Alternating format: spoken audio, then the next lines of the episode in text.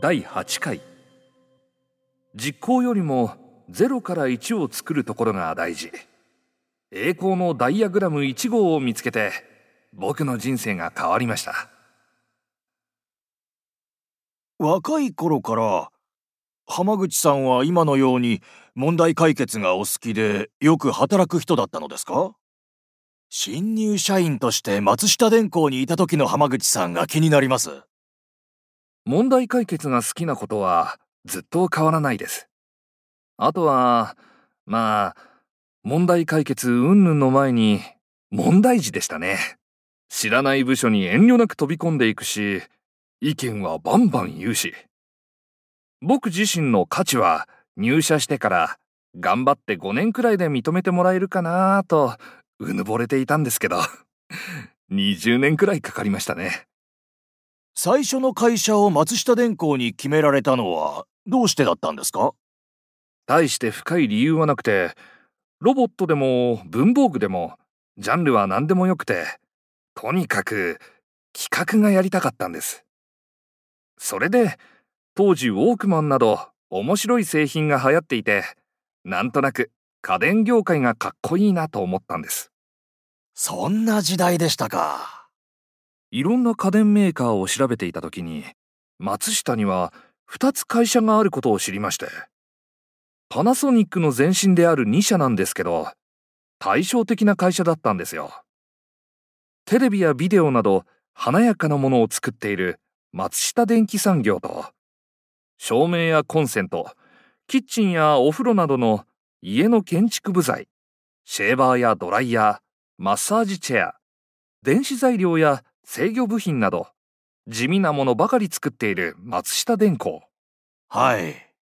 松下電工は様々なカテゴリーのものを作っていて従業員数1万人に対して商品品番数が22万品番だったんですよ。単純計算すると1人当たり22品番を担当。受付のお姉さんとか取締役クラスとか企画をしない社員の方もいらっしゃいますよねそうすると実質的にはおそらく1人当たり50とか100くらいの商品に関わっていることになるそれはすごい数ですねすごいですよね対して松下電器産業は商品品番数が少ないのに社員数は多い。テレビの品番数って1000タイプもないですから。これだと企画のチャンスも少ないし、必然的に意思決定がタイトになり、松下電工よりも動きにくそうやなと思いました。他の会社も調べたのですが、調べるほど松下電工が気になってきて。ここで、僕は2つ仮説を立てました。一つ目は、これだけ商品数があれば、さすがに企画の専門家でない僕にでも企画をするチャンスがあるぞ、と。二つ目は、こんなに多かったら、社内の意思決定は分散しているのじゃないか。すなわち、ゆるい会社ではないかと思ったんです。この読みがね、大当たりだったんです。ええー、最終的には、企画をたくさん任せてもらえたし、自分のような問題児も受け入れてくれたし、いろんなことを学ばせてもらいました。はじめはどんな仕事？所属は重設建材部門というキッチンやシステムバスなど住宅に関わるものを扱う部門やったんですけど扱っているものだけ聞いたら横文字ばっかりでかっこよさそうでしょ？モデルハウスみたいですねそうなんですよ僕も単純やからワクワクして。人事に出した希望はもちろん企画職です。そうしたら人事部長から、君にぴったりの仕事がある、と言われまして、妄想めちゃくちゃ膨らんだんです。そうしたら部長が、浜口くん、セメント知ってるか？セメントって、コンクリートの壁とかのですか？そうや、君にぴったりなのはセメントや、と。僕は入社してすぐ、セメントでできた瓦の材料の研究開発をすることになりました。え えー、僕もええー、って叫びましたよ。当時はまだ若いから、友達に、何開発してんの？システムキッチンですとか言いたいじゃないですか。でも現実はセメント瓦。それは嫌ではなかったんですか？むっちゃ嫌でしたね。同期は新型のシステムキッチンやウォーシュレット、ジェットバスとか、かっこいい企画に携わって楽しそうなのに、僕は会社の研究所のガレージドア近くの実験室でセメントこねているんですよ。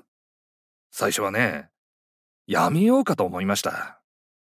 でも、企画をしたくて会社に入ったのに、やらずに辞めるのは嫌やし、会社とは一体何なのか、実体験で理解したいし、石の上にも3年だから、セメントの上にも3年おらなあかんなと、真面目に取り組みました。これが、結局はすごくいい経験でした。工場に行って、実際に現場で交渉して動かしたり、実際の生産ラインで夜中に実験して失敗して怒られたり、トライアンドエラーができたんですね。それも、材料開発から生産まで。セメントの上にも3年いるものですね。はい。あとは上司もいい人で、僕が研究能力はあっても、研究自体を好きではないことを早くから見抜いてくれたんです。それで、君は本当は研究以外のものが好きなんだから、何でも自由にやっていいよ、と言ってくれて。きちんと仕事をしつつ、自分で自由に考える機会をもらえたことで、考える癖がつきました。それは救いの一言でしたね。そうですね。そうして2年間、会社のいろいろな会議に参加させてもらって、上司や仲間たちを客観的に観察していたんですね。そこで気がついたことは、企業で行われているプロセスには4段階。1、コンセプト。2、戦略、 strategy。3、意思決定、 decision。4、実行、 execution があると。コンセプト、戦略、意思決定、実行。1、何かコンセプトを決めます。2、コンセプトを実現するための魅力的で実行可能な戦略をいくつか出します。3、候補となった戦略からどれがどういいのか悩んで決める。4、そして実行する。というプロセスです。僕はこれが分かってから、すごくモヤモヤしました。実行では、大量の人やお金を投下したり、報告のためのリサーチに時間をかけたり、すごく頑張るのに、すべての始まりのコンセプトと戦略は甘いというか、中途半端な会議をしているんですよね。中途半端な会議というと？例えば、似たような他社製品との比較表を作って、ここの製品力が足らないから保管しようとか、思いついたことをパパッとまとめて、2時間くらいで会議が終わってしまったり、戦略の定義もクリアでないままずっと議論が続いていたり、コンセプトや戦略が大事だと言っているのに、意外と大雑把で、論点が絞られていない会議なんです。ああ、なるほど。もやもやした気持ちから描いたのが、このダイアグラム1号です。資源配分とは、人やお金、時間などリソースのこと。実行に近づくにつれて、リソースが割かれていきます。今回は、自由度の話が中心です。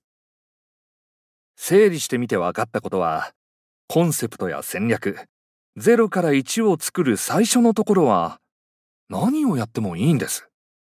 つまり、自由度が高い。次第に方向性が定まっていくと、制約条件が加わって、自由度は低くなっていきます。企画開発とは、こういうことだと気がつきました。ああ、これは僕の大好きなグラフです。浜口さんが作ったものをツイッターで見つけてから頭にずっと残っています。ただの斜めの線なのに。あらゆる視点から考えることで、イノベーションが生まれます。つまり、肝心なのはダイアグラムの左側。コンセプトや戦略でしょ？経営陣もそんなことを十分わかっているんです。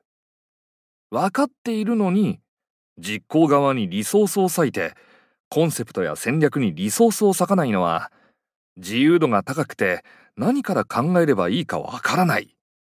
ツール、考える道具がないから考えられないのではないかと。なので、0から1を考えやすくするようなツールを作ればいいんじゃないかと考えるようになりました。僕の場合は、これまでの経験をもとに、今、ざっと500以上のツールを編み出しています。ダイアグラム1号が分かっていると、全員アイディアマンになれますよね。こんな便利なグラフ、どうやって思いついたんだろうと思っていました。僕も、未だにこのグラフに従って仕事をしていますね。入社して2年目くらいでこのグラフを描いて、自分の仕事を振り返ったんですよね。その時に、僕は研究者ではなくて、コンセプトを作るダイアグラムの左側の方が能力を発揮できると気がついて、僕の考え方や仕事、人生が変わりました。このグラフは僕の規定となるものなので、栄光のダイアグラム1号と呼んでいます。